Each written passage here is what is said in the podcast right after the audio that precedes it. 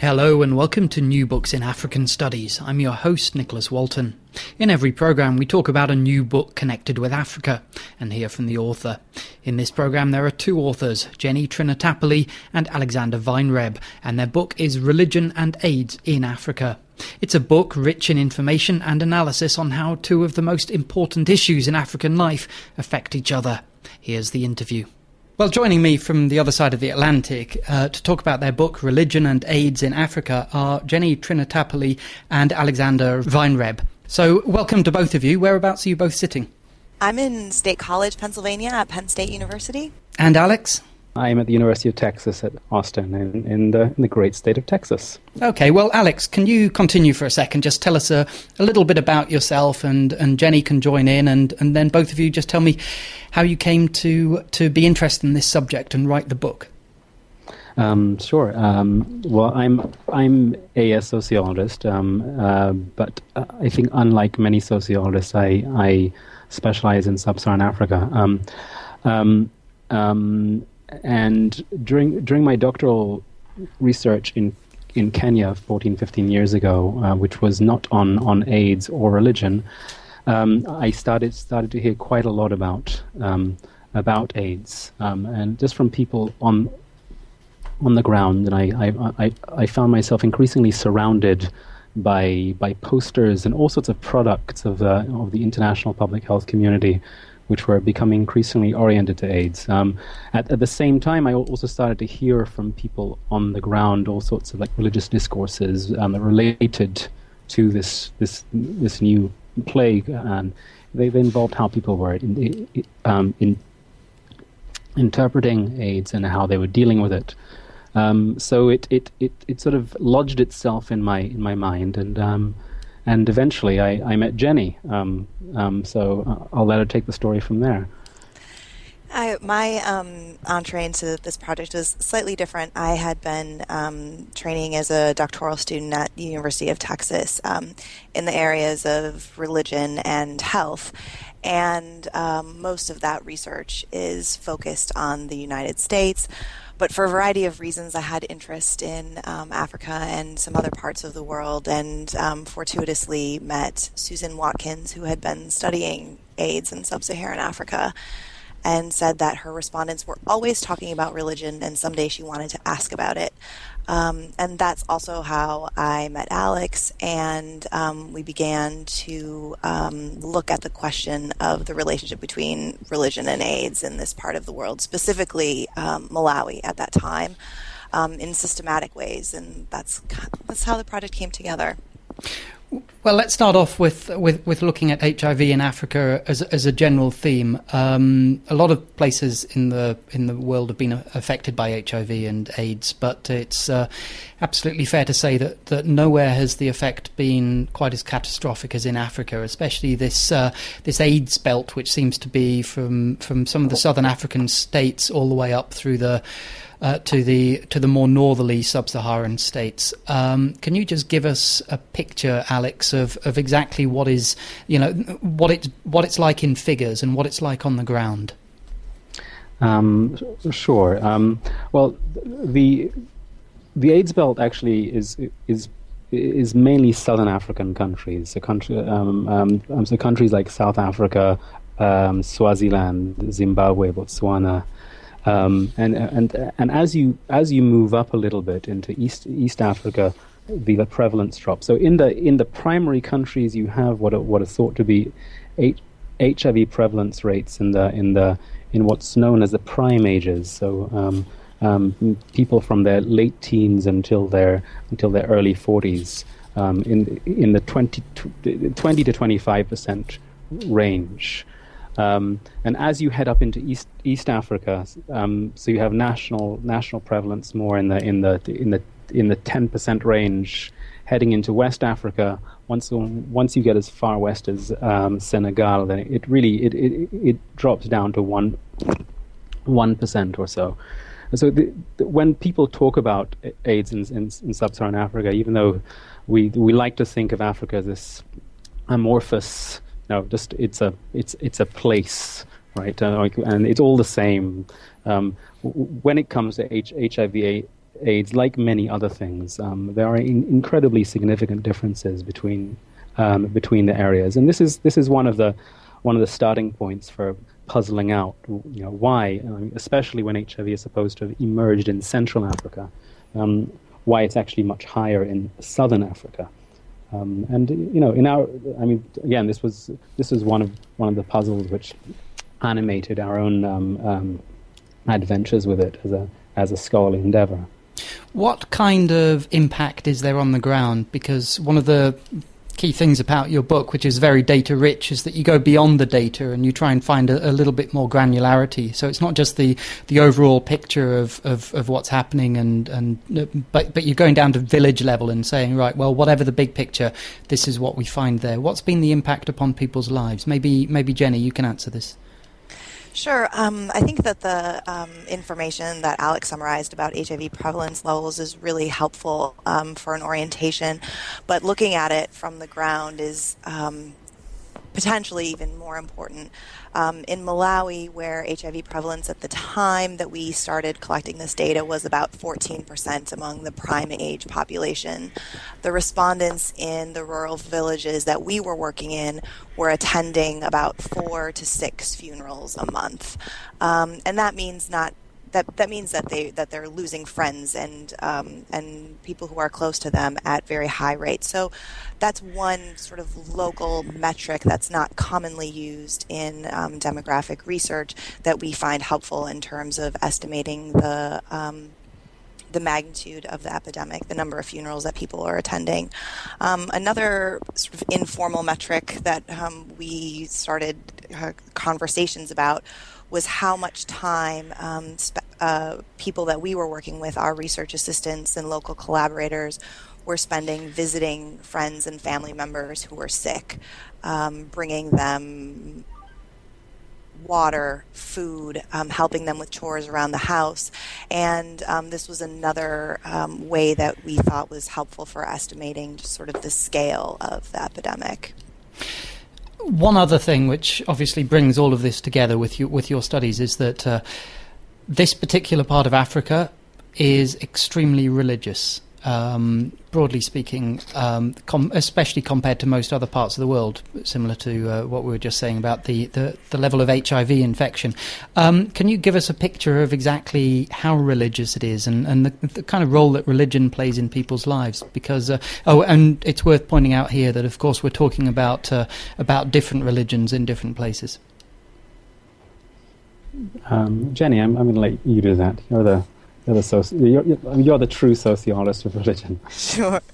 Um, well, across the African study, uh, across the African countries, we have data from um, almost everyone who responds to um, standard surveys will identify um, affiliating with a religious tradition that we would recognize, some branch of Christianity um, or Islam in particular. Um, beyond the fact that almost everyone, upwards of 90% um, across countries, is affiliated with religious traditions, um, we find that there are very, very high levels of religious involvement. And this is something we measure, for example, by the frequency with which people people attend regular religious services? How often do they attend their churches and their mosques? And the levels are, are, are very high, um, upwards of 80% of people attending weekly or more than weekly um, in dozens and dozens of countries. And beyond um, attendance, we find that um, again, here about 90% of the population in the dozens of countries that we have data from tell us that religion is very, very important in their lives. Um, and of those three very sort of crude measures of religion and religiosity, um, you know, we we easily conclude that it's a, a very important part of people's daily lives. Mm. And what you set out to do in this book was to was was to try and find some kind of empirical account of of this um, of the impact of, of religiosity on HIV. Um, what kind of broad findings can you kick us off by telling us about?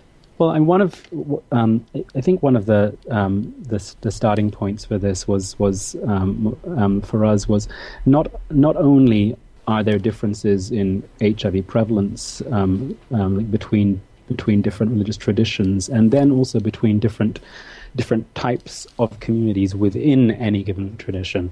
But um, we, we, we try to start off with, um, uh, with, with asking how people actually choose to interpret um, um AIDS and its impacts.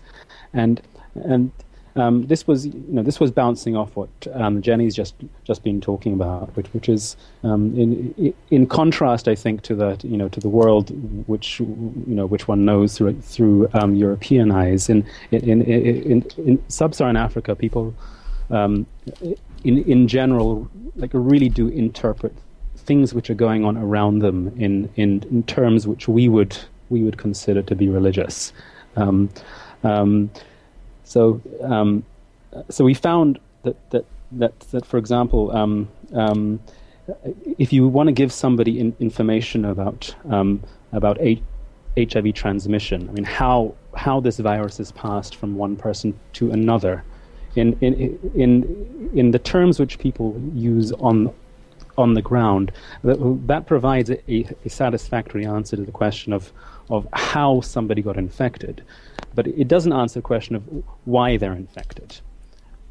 And, and it's in, it was in, in searching out the reason for why somebody's infected that, that people head into more um, into in, into turf or in, and it, into discourses which are more explicitly religious. Um, um, I mean, this is this is always always something of a surprise to, to the, those of us who are sort of trained in more more sort of um, secular public health discourses. Like the why and the how are things which we we, we tend to conflate. Um, so that was one, you know, that's one example of of of of, um, of just a like a straightforward like result, which we think is is pretty instructive, um, um, um and and and can re- really help in in both understanding what's going on and also in designing programs which more more effectively um, cater to, to to to people's needs on on the ground. So, Jenny, can you fill out a couple of, other, of other thoughts there? Obviously, we have uh, differences between types of religion, such as uh, Islam, different sects of Christianity, such as Protestantism and Catholicism, etc. Are there any big headlines that you would be able to draw out as, as differences between the impact upon how those particular religions impact upon um, the prevalence of HIV, its treatment, etc., etc.? Sure. Um, in talking about for example, prevention and HIV prevalence, I think one of the big headlines um, would be that we find fewer differences between religious groups than many people would have expected.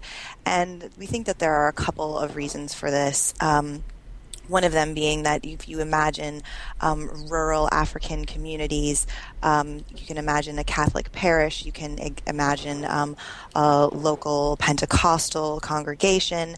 Um, in rural areas, because of this, how how daily life is structured and because of the lack of roads and infrastructure and um, communications, um, many local congregations are pretty disconnected from their denominational authorities. And Catholic religious leaders um, in rural areas, for example, may have conversation partners that are their local. Um, religious leaders of other local congregations. For example, they may be in dialogue with um, with the imam who is in charge of the mosque uh, a kilometer away, and they may be in charge with the Presbyterian in, in, in, communication with the Presbyterian minister, and in that way we find. Um, that messages from and the sort of context of religious groups they tend to see, look similar to one another in um, in geographic areas more so than um, we would expect if we were thinking about hierarch about religious congregations hierarchically and imagining that every local priest or pastor is um, you know carrying out the orders of their um, their um, observing uh, observing bishop or yeah. um, sort of more regional leader. Exactly, so that, going further so, up the hierarchy. Exactly. So, um, sort of few di- few differences um, between religious between religious traditions in terms of prevention, in terms of sexual behavior. However, we do find um, big differences in terms of the level of religiosity um, that people report, in terms of understanding their own sexual behavior, the way that they think about sex, the way that they think about prevention, um, and um, that does have consequences um, that you know demonstrable cons- epidemiological consequences where you know we find people with lower levels of um, HIV prevalence in areas in, among among highly religious po- subpopulations. So, I mean, just to, just to, yes, just of fill, course. Um, just to fill that out, if I can. Um, so one of the, one of the things which we did, which I think makes uh, makes our, our data fairly unique, is that we um, we we've got this national or, or the sample of almost almost 200 congregations from which we collected um, data, in, including sending people to listen to and observe sermons, and and then in, in, interviewing the leaders and asking them all sorts of questions about their own views and, and the sort of things which which they like preach about. And um, and and we found basically that um, in those in those congregations in which in which um, the religious leaders are, are taking a much um, like a much more the, the, their their messages related to AIDS are much broader. So they're both biomedical. You should use condoms and protect yourself, but they're also moral. Mm-hmm. Like you, you, um, you need to practice abstinence and and be faithful. And they include sanctions for behavior which which um, crosses those those those sorts of moral boundaries. In those congregations, which with both moral and biomedical messages, that's where we find lower rates of HIV.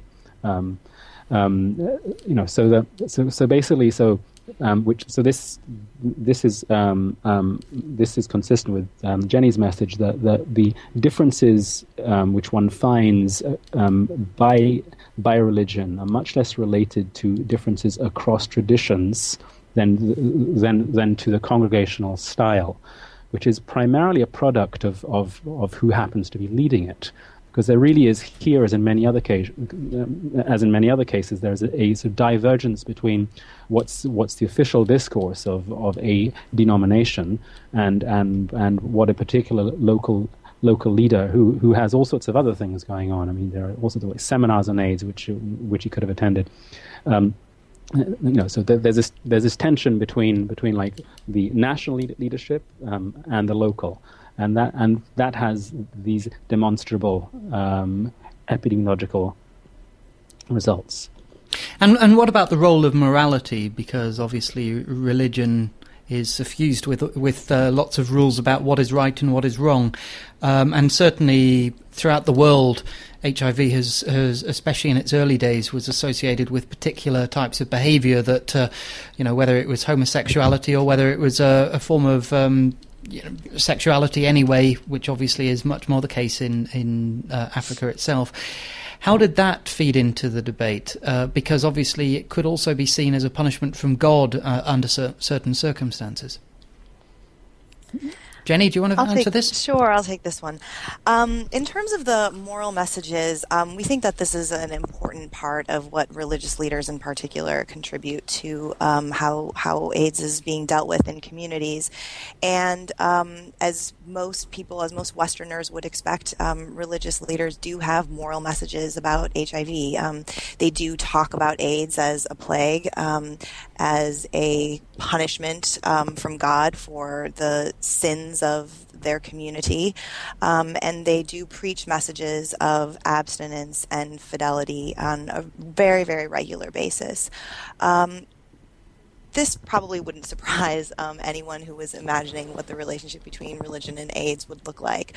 Um, but we find that religious leaders aren't only um, packaging moral messages. Moral messages are also accompanied by a variety of different kinds of messages. And as Alex already mentioned, we have religious leaders talking about um, biomedical approaches and talking, for example, about condoms, about getting tested in their community. So the moral messages are sometimes accompanied by um, very um, sort of public health sounding messages um, about about biomedical um, forms of prevention, and these go hand in hand. And also, religious leaders have very pragmatic messages um, about AIDS that are coupled with these moral messages. Um, and so I think that those are two important ways of thinking about the way that moral messages are being delivered. They're not standing alone, but they're um, they're they're they're paired when and combined with other types of messages, and they and, and they come as bundles. And we found that some combinations of these are more effective than others in um, reducing HIV prevalence in certain communities. But importantly, on the moral question, um, one of I think one of the most important findings from our book is that Western perspectives, I think especially American perspectives, tend to think about morality as it relates to AIDS almost exclusively in terms of sex, and um, moral messages about AIDS go far beyond that. Moral messages about AIDS involve um, mandates and obligations to care for your sick family members and to visit um, your neighbors who have this disease, to um, participate in funerals, to um, give proper burials to members of the community that are being um, that you know that that that, that have been lost um, due to AIDS, and the moral dimensions of AIDS are really not. Um, sex is just one part of it, and I would say. I don't know, maybe a third, maybe half, but it's not the whole story in terms of um, how religious leaders and religious communities see AIDS as a moral problem. Alex, I thought I, I heard you uh, wanting to chip in there.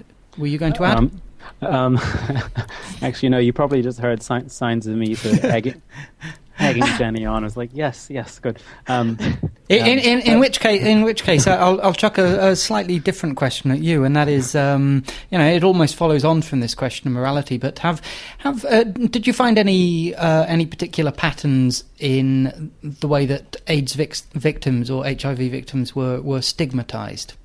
Yes, we certainly did, and and, and this is um, um, this is one of one of the larger parts of of the project where where our results in general diverged from every, everything else.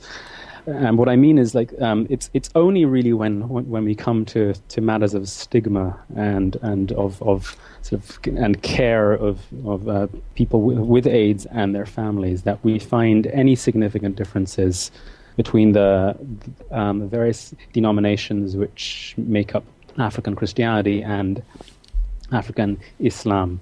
There were very, very substantial differences here. Um, in, in, in stigma, we basically found that um, you know, when we control for all, all sorts of characteristics, education and age, and so on, we still find much higher rates of stigma, amongst Muslims in, in sub Saharan Africa than amongst Christians.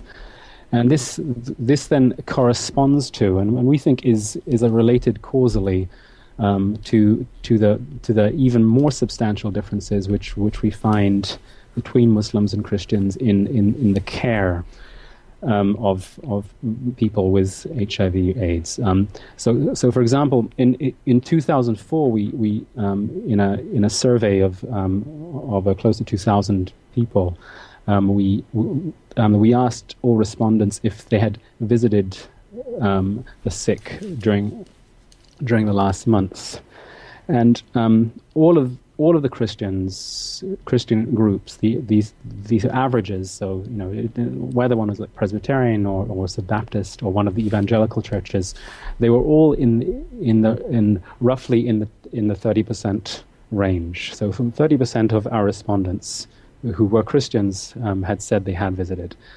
Um, um, and like amongst the Muslims, it was only 7%. Um, and, and, this is an enormous difference. And um, we, you know, we, we argue that um, this, is, this is rooted in very, very different, different sorts of con- congregational structures.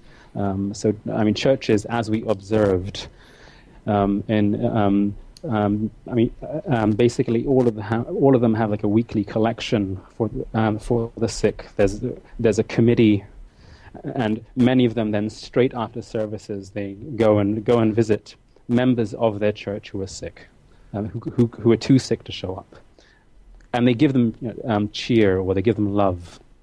Mm. there is there is nothing, or, or historically there's there's been nothing equivalent to this within um, within the African Muslim tradition, even even though there is still there are the same un, underlying norms of of um, charity and helping um, people who are not family members. Um, but it's that it's that missing institutional layer, which which which we think ends up having a very very significant effect on um, on people's lives. Um, um, I mean, the difference between 30% and 77% is is massive, um, and so it's it, anyway. So it's one of those. It's it's one of the only. Well, it's it's the only way really in which we really found a, a substantial difference between these two major monotheistic traditions in, in sub-Saharan Africa, um, and it's it's um, and I think it. Um, I mean, we were surprised by the scale of it. Um, given that both both religious traditions have at least a discursive emphasis on helping helping the poor and the widows and orphans.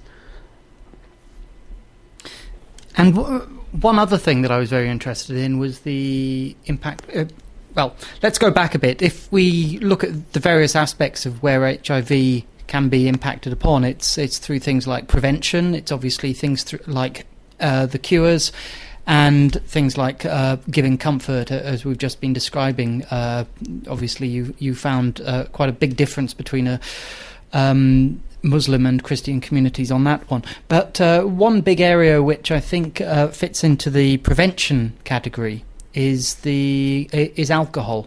Um, and I found this was quite an interesting aspect of the book because there is a very distinctive pattern of alcohol use in many parts of uh, sub-Saharan Africa, and this has obviously been identified as, as many people uh, uh, who who work in, in the HIV area have, have pointed to it as, as a, a real cause of, of some of the problems.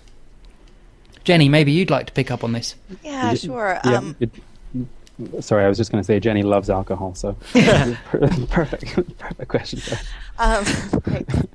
Um, yeah, I mean, in terms of prevention messages, um, when we're following the sort of the public health agenda, we focus on three things, right? It's guided by the ABC campaign, abstinence and faithfulness and condoms.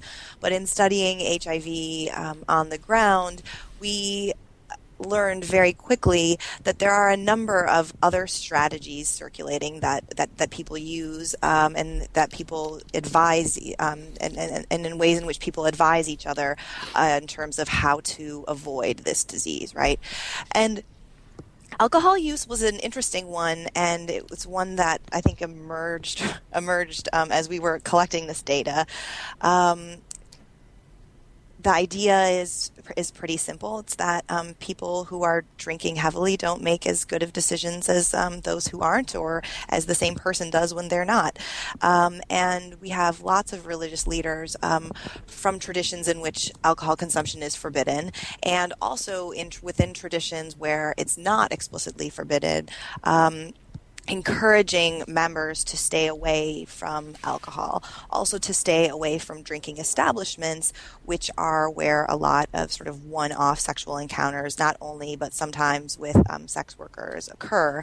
And so, this sort of wisdom of um, avoiding alcohol as um, sort of uh, more fundamental prevention strategy because avoiding alcohol is going to help you avoid um, risky sex. Um, it was it was a message that came through um, very very very very clearly um, in in in multiple religious traditions. Even for example, among um, Catholics and um, other groups that don't have any formal prohibitions against alcohol use.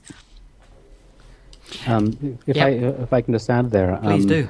Um, I mean, one of you know one of the transitions happening happening in, in sub-Saharan Africa, and um, um, this is particularly true in, in in urban areas, but you, one finds it reflected in in um, um, trading centers in rural areas too.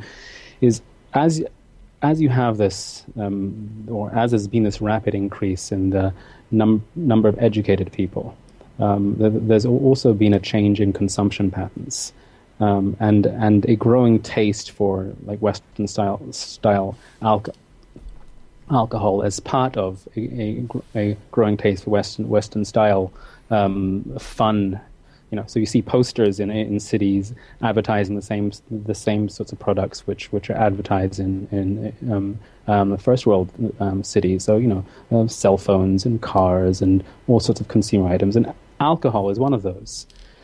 So you know, so on on one hand you have you have the appeal of this like modern, fun, middle class lifestyle for young um, um, for young people, which is you know, drawing people in, um, um, and and on the other, there's there there are you know um, uh, there's the the acknowledgement that um, as Jenny has described, like with with alcohol comes comes a um, comes a slippery slope into into all sorts of other um, like iniquitous um, um, activities. Behaviors. Yes, behavior. and some of these then then then then becomes um, sanctioned by by some religious leaders. So you know, so we we came came across stories of of um, um, of um, like a local local pastors who were you know who who um, go to somebody's house and say, hey, you like you were seen in that bar last night. Um, why were you there? If you go there again, you will be sanctioned. so and it's it's really trying to trying to to stop stop the slide. Um, so, so, somebody who gets drunk and ends up having sex with a bar girl. Mm, absolutely. Um, one other thing, which uh, you're talking about the, the, great transformations that have happened in Africa throughout this period of uh, of HIV infection and its uh, and its prevalence across the the continent.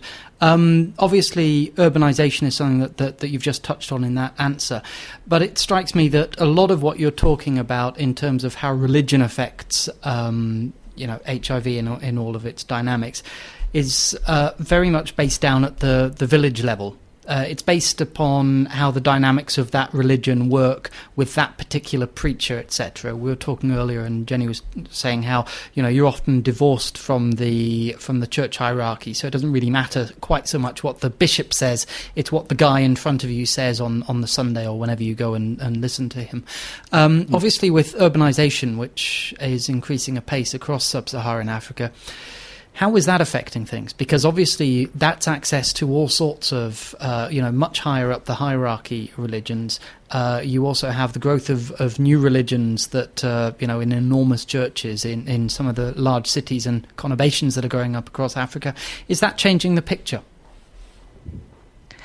I think it absolutely is. Um, I mean, one of the religious changes um, that's most visible um, across Africa is the rapid growth of Pentecostal and charismatic traditions um, across across sub-Saharan Africa. Um, we've seen it very visibly in Malawi um, over the course of you know the past uh, seven or eight years, and um, the Pentecostal tradition has um, really taken root among this growing urban um, middle class among um, young people, um, especially among more highly educated subsectors of the population. And um, one of the interesting things um, that's important to keep in mind about the about the Pentecostal tradition is that we do see lots of conversion um, to Pentecostal traditions by Catholics, by members of mainline denominations like um, the Anglican Church or the Presbyterian Church. But we also see people, especially young people in urban centers, who maintain their affiliation with the tradition tradition they're from with their Catholic Church, for example, but are participating in religious revivals and in sort of charismatic um, services that are taking place, um, sometimes spontaneously, sometimes planned. Sort of youth rallies that are Pentecostal and charismatic in nature, and, and, and, and this is highly, highly visible in um, in urban centers and in urbanizing parts of the rural communities and um, some of um, you can call them the, the hinterlands, but these trading towns, for example, um, where lots of um, where people from rural villages spend time trading their goods and um, sometimes move to before a before a larger migration to one of the one of the more typically urban centers. Mm-hmm. Yeah, I, I, mean, you know, on the flip side, the, the, the I mean, the, even though people people um, um, people tend to distinguish in fairly hard terms rural and ur- urban areas in sub- sub-Saharan Africa, if you're following any given person, then there tends tends to be a lot of circular movement, and pe- people are are going back and forth, especially when they're when they're um, unemployed or underemployed or working on temporary contracts, which is which is um, the way that many many people live. So you know, so they can go to one to a, a, a church associated with one denomination when like when they're at home in their um, rural area, and they, they can go to another one entirely when when they're um, in the city. Uh, um, so people people's people's like religious affiliation then is, is is a little bit less less fixed than than than we typically think of it. Mm-hmm. because of all these um, migration flows. yeah yeah. There's, uh, there's, just a constant flow. And uh, one other uh, thing that obviously intersects with HIV and AIDS but I'm not sure how it intersects with uh, with religion as well. Uh, traditional medicine. Can who's the volunteer to tell me about uh, how traditional medicine fits into this whole narrative? No one. Okay, I'll go. Alex, I'll it go. sounds like you. um, um, so, you know, there's there's a whole sub subset of of uh, um, topics which are um, which people are in, instantly attracted to when they're when when they're doing stuff on on um, on health in sub-Saharan Africa. Um, and in in the AIDS literature, you see this with with um, uh, less now, but certainly during during, during the 80s and 90s, you, you had lo- lots of focus on exotic practices. Um, and um, um, so you know weird weird like marital relations and and um, and sort of sexual patterns in in general. And then there was also this focus on on witches, witchcraft, and then you know some somewhat like related to that. Um, um, traditional healers. Um, the the the big the, the big thing which we found, I think, is that um, there's still a lot of serious en- engagement with traditional healers, and uh, um, the traditional healers are are distinguished um, classically from witch, witches, witchcraft, in, in the fact that they don't use any any blood or products of the human body. They they they just use herbs. Um, so people will, in parallel, go to um, to like traditional healers um, for a bunch of reasons. I mean, some you know, some, sometimes it's like it's sort of uh, um, it's just like long established family tradition. It's easier to pay them because you can pay them in kind. You can pay them with like a chicken, which you can't do at the modern clinic.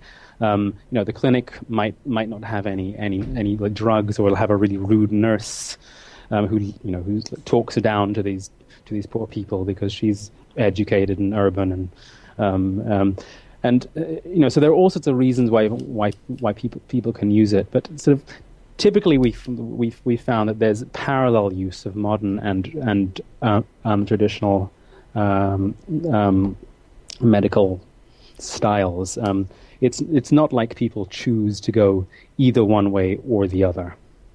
Mm-hmm.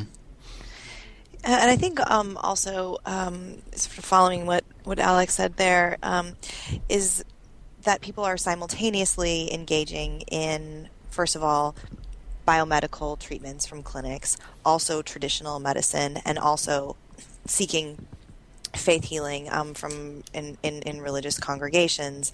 And um, the, the one of the religious groups that has distance themselves or at least try to distance their members um, more explicitly from um, from traditional medicine has been the Pentecostals. Um, there are messages to, of specifically to avoid traditional healers from Pentecostals, mm-hmm. but among other religious traditions, um, religious leaders sometimes encourage their members to see a traditional healer when they have um, when, when, when they have an illness when they have symptoms that are not getting treated um, in, in, in, clinics and that's not uncommon we also had um, at least two religious leaders in our survey of over 200 who um, doubled as traditional healers and religious mm-hmm. leaders um, so people are so some of religious leaders wear that very same hat mm.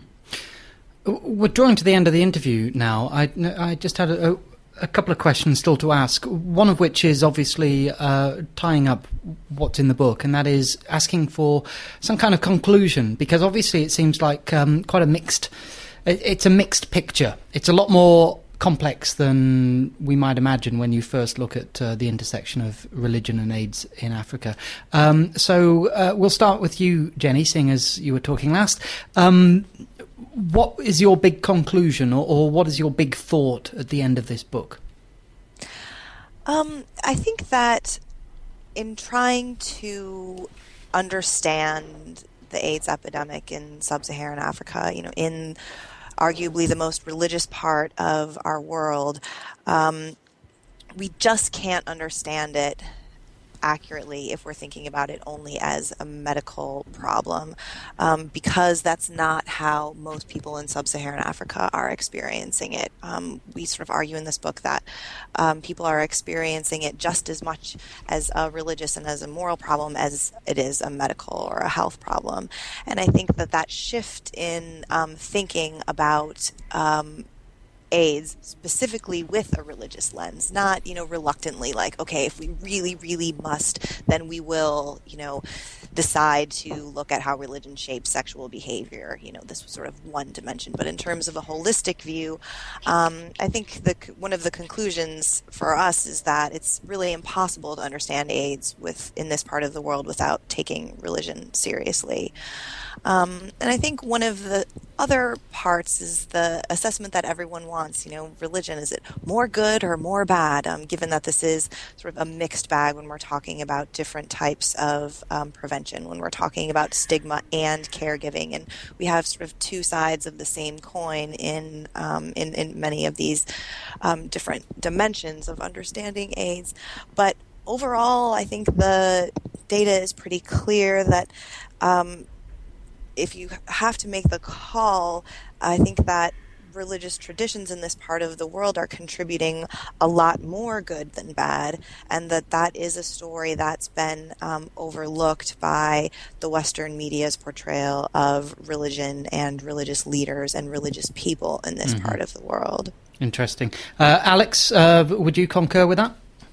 I, I yeah, I, I, certainly would, would concur, and I, I mean, th- I think there has been a transition as well in um, um, I mean, w- one thing which we which we have, haven't talked about today, but um, um, um I think um, uh, certainly Christian religious traditions in in in the early days of HIV/AIDS, there there was a there was there were a lot of mistakes made, I think, and a, and a lot of things which I think devout Christians are are fairly ashamed of um, now. But but but the empirical evidence for sub-Saharan Africa, I think certainly what uh, the, the, certainly the data which we collected.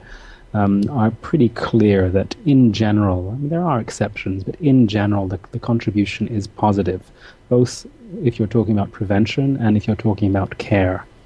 Um, there is, um, um, if, if I may, there is one one mm-hmm, more. I think central central like result, which which, which I I think um, um, I I sort of came away feeling um, um feeling strongly about, and that um, um, the way that the way that sub-Saharan Africa is often been represented and, and, and still is to some extent. It's in, in a very negative way. It's a you know it's a, it's a place filled with with, with disease and suffering and death and economic and political stagnation and um, mm. um, and and that same sort of sort of story lends itself to the characterization of of, of Africans as, as, as being somehow you know um, um doing um, doing in an unreflective way, uh, unreflective way the bidding of their of their culturally conservative um, leaders, whether they're political or or religious, but one of one of the things which we find and I think show o- over and over